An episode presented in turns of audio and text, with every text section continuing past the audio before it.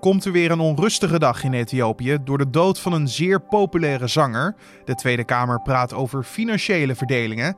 En wordt de wereldberoemde Hagia Sophia in Istanbul omgebouwd van museum tot moskee? Dit wordt het nieuws. Uh, men is er wel van bewust, hè, ook bij de AKP zelf, dat je over de drijfveren van Erdogan uh, nog wel kan twisten. Want men is er zeker niet van overtuigd dat het hem puur om het, uh, om het bidden te doen is, zeg maar. De Hagia Sophia is misschien wel het bekendste gebouw in Istanbul. Het is momenteel een museum, herkenbaar aan de enorme koepel en vier minaretten in het centrum van de stad. Waarom wil de Turkse president dit ombouwen tot een moskee? Dat hoor je straks van Turkije-kenner Nick Augustijn. Maar eerst kijken we zoals altijd naar het belangrijkste nieuws van nu. Mijn naam is Carne van der Brink. Vanochtend gewoon fris en fruitig wakker geworden. En dat betekent dat het vandaag donderdag 2 juli is. Het kabinet is er op dit moment geen voorstander van om excuses aan te bieden voor het Nederlandse slavernijverleden.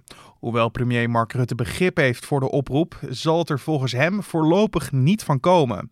Excuses vormen een risico dat de samenleving verder polariseert. Dat zei Rutte in het Kamerdebat over institutioneel racisme. De premier reageerde hierdoor op vragen van D66, GroenLinks en ChristenUnie, die het kabinet eerder op de dag opriepen om met excuses te komen. De meerderheid van de Kamer was het er wel over eens dat het bestrijden van institutioneel racisme vraagt om een lange adem, waarbij veel meer aandacht moet komen voor het koloniaal verleden.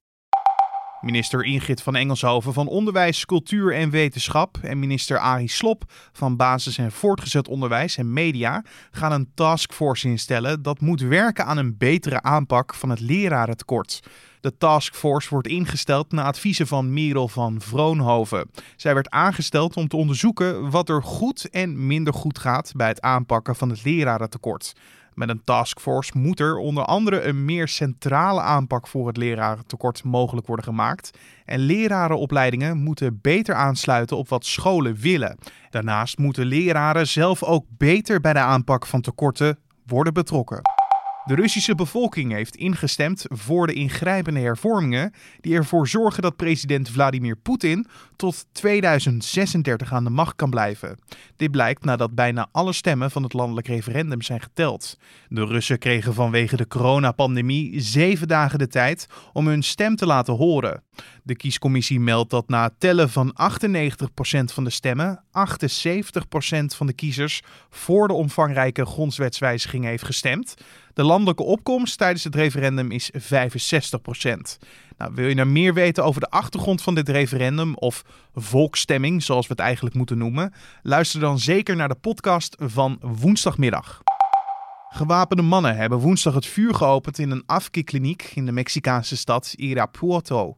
Bij de schietpartij zijn zeker 24 mannen om het leven gekomen en raakten nog eens zes anderen gewond. Het is de tweede schietpartij in de stad binnen een maand. Op 6 juni overleden 10 mensen bij een aanval op eveneens een afkikkliniek. Onduidelijk is nog of beide schietpartijen in dezelfde kliniek hebben plaatsgevonden. Opmerkelijk is dat sinds de uitbraak van het coronavirus in Mexico het aantal moorden in het land is toegenomen. En dan kijken we naar het hoofdonderwerp van vandaag. En dat is dat de Turkse Raad van State vandaag van zich laat horen over het plan om de wereldberoemde Hagia Sophia om te bouwen van museum tot moskee. Als je de foto's bekijkt, lijkt het alsof het gebouw waakt over Istanbul. Maar om nog een extra beeld te schetsen, het monument staat op de UNESCO Werelderfgoedlijst, heeft een enorme koepel in het midden en vier minaretten. Tevens was het de locatie van grote blockbusterfilms, zoals twee Bondfilms, Teken 2, Argo en noem maar op. Waarom zo'n monument nu aanpassen? En wat zit hierachter? Dat vroeg collega Julien Dom aan Turkije-kenner Nick Augustijn. Uh, ja, het is een uh, lang gekoesterde wens van het uh, conservatieve deel van de samenleving, maar vooral toch eigenlijk de, ja, zeg maar de politieke bewegingen met islamitische signaturen, zoals de, de AKP van president Erdogan en de, en de voorloper ervan. Um, ja, want het is een uitstekend middel gebleken om, uh, ja, om die achterban te enthousiasmeren en uh, de rangen te sluiten. Want hoe staat het dan met de steun voor dit idee onder ja, zowel de Turkse bevolking als onder de Istanbulers? Ja, nou ja, in tegenstelling tot wat je misschien zou verwachten, hè, aangezien de laatste campagne tot omvorming uit de koker van Erdogan komt, is er, ja, is er toch wel brede steun onder de bevolking voor dit initiatief.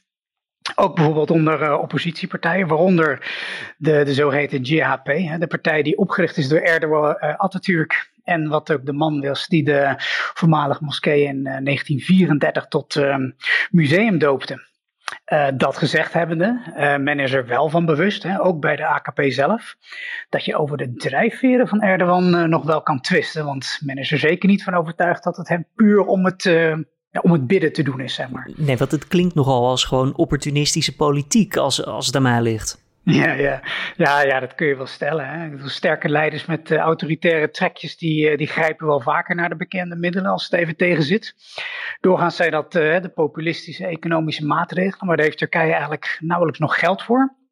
Het zit economisch tegen in het land en dat ziet Erdogan nu terug in de opiniepeilingen. Zijn partij zakt weg. En de gebruikelijke polariserende uh, retoriek, ja, die is een beetje uitgewerkt. Dus je ziet nu dat de president teruggrijpt op uh, ja, wat misschien wel de laatste troefkaarten zijn. Dat is uh, ageren tegen de LGBT-beweging en het uitspelen van de ultieme troefkaart. En dat is dus de status van de, de Hagia Sophia, om zo het uh, nationalistische vuur uh, flink aan te wakkeren. Zeg, voordat die Hagia Sophia moskee was, hè, dan, toen was het een kerk. En dan praten we over eeuwen geleden. Ja, Vandaar ja. Dat, er nu, dat het nu een museum is waar zowel christelijke als islamitische re reliquieën zichtbaar zijn. Voor wie doet het er eigenlijk nog toe dat het voor de moskee een kerk was? Uh, ja, dat zijn ironisch genoeg een beetje de, de historische vijanden van Turkije. In de eerste plaats natuurlijk de Grieken, hè, die zijn fel gekant tegen de plannen. Die hebben hem gebouwd, uh, hè, aanvankelijk. Ja, ja, het is, ja, het is de zevental van de, de Grieks-orthodoxe kerk. Hè, en, de, en de naam is ook terug te voeren op het Grieks. De Hagia Sophia, dat betekent zoveel als de heilige wijsheid. Uh, de Armeense patriarch, die zit met de plannen in de maag. En ja, daarnaast strijkt deze zet natuurlijk ook veel christelijke gemeenschappen wereldwijd tegen de haren omdat deze plek uh, ja, voor hen ook van, van grote religieuze waarde is. Kemal Atatürk, je noemde hem net al eventjes, Nick. Uh, die maakte van deze moskee dus in 1934 een museum. Toen, neem ik aan, met steun van het volk. Is die steun dan verdampt op het moment? Uh, nee, er is zeker nog wel steun voor, voor de gedachte, voor het principe dat dat je een plek hebt die voor meerdere geloven zo belangrijk is, dat je die als ja, museum behoudt als, als zeg maar de, de meest neutrale optie. Um, maar ja, daar is het overheersende politieke sentiment van, van nu eigenlijk uh, ja, niet meer naar. Kort door de bocht, als we teruggaan naar 34, waarom, waarom deed Atatürk, hè, de vader des vaderlands dat, was ook een beetje om te laten zien dat de toen nog jonge natie Turkije een, ja, toch een beetje een volwassen verlicht land was, met de blik op het westen gericht. Ja, en daar kijkt men nu in islamitische kringen toch een beetje op terug als van ja, ze lieten eigenlijk gewoon een beetje hun oren hangen naar het westen. En ja, Turkije vaart nu ja, gewoon een veel meer onafhankelijke koers en wil zo uh, laten zien hè, met het ombouwen of het mogelijk ombouwen van die uh, Hagia Sophia, dat het zich uh, zeker niet laat leiden door sentimenten elders en al helemaal niet vanuit Griekenland. En de, ja, de status van de Hagia Sophia zou daarvan de ultieme expressie zijn. Eigenlijk een soort dus, terug naar de Turkse roots. Ja, ja het, is, het is eigenlijk niet alleen een bliksemafleider, maar past in die zin ook heel goed in het, uh, in het huidige beleid. Hè? Van kijk eens hoe uh, afhankelijk wij zijn. Wij doen wat wij, uh, wij willen en wat, wat goed voor ons is. Wat zijn nou de gevolgen voor ja, deze locatie als dit weer wordt omgebouwd tot moskee?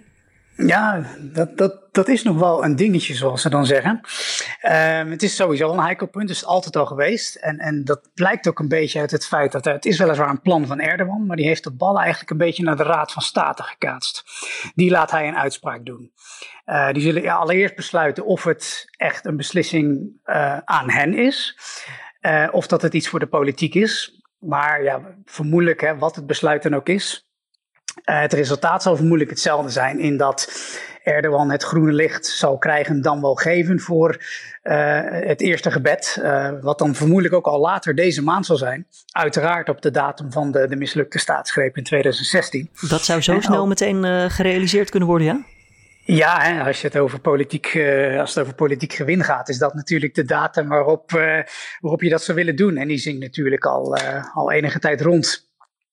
En ja, er zijn natuurlijk ook. Uh, weet je, het is ook heel onwaarschijnlijk dat die Raad van State tegen Erdogan in zal gaan en ook kan gaan. Want uh, het is niet alleen onwaarschijnlijk, hè, er zitten een aantal marionetten daar. Maar er zijn ook een aantal precedenten voor het ombouwen van, uh, van kerken tot, tot moskeeën.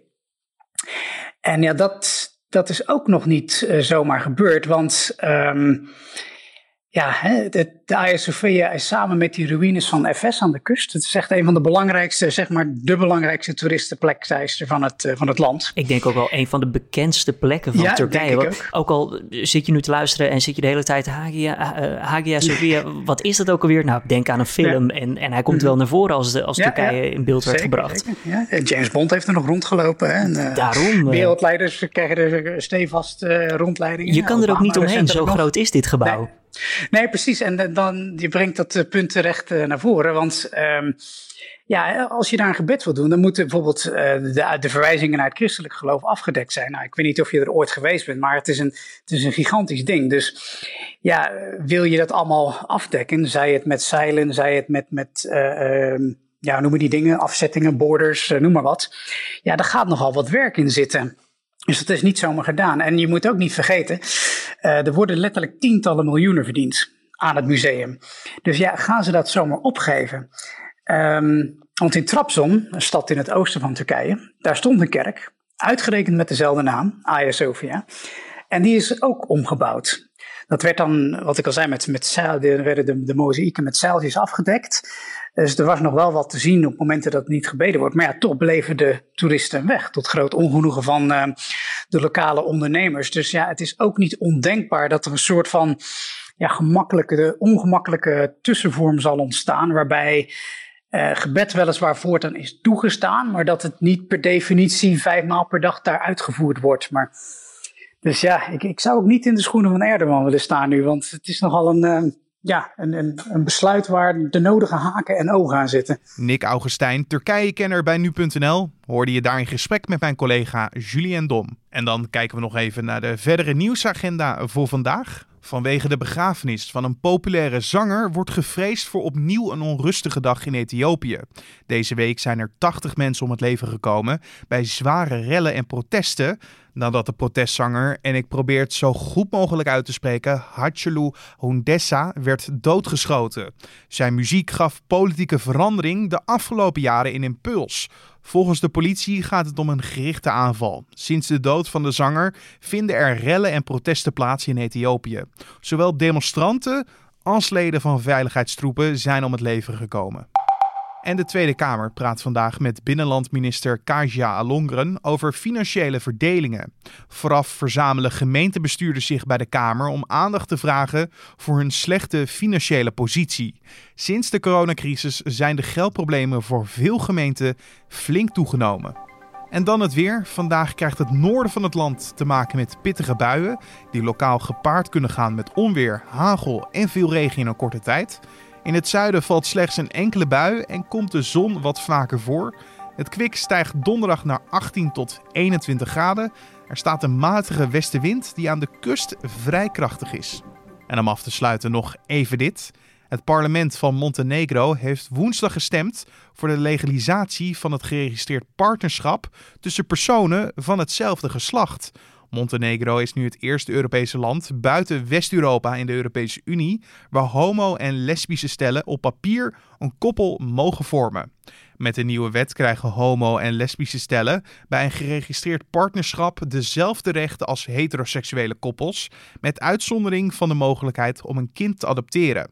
De wet treedt binnen een jaar in werking en hoewel LHBTI-stellen met het geregistreerd partnerschap niet exact dezelfde rechten krijgen, reageert LGBT Forum Progress verheugd op het nieuws. De Belangenorganisatie spreekt van een historische stap vooruit in de strijd voor gelijke rechten voor LHBTI'ers in Montenegro. En dan zijn we al aan het einde gekomen van deze Dit wordt het nieuws podcast voor de donderdagochtend 2 juli. Je vindt de podcast in de ochtend en in de middag op de voorpagina van nu.nl.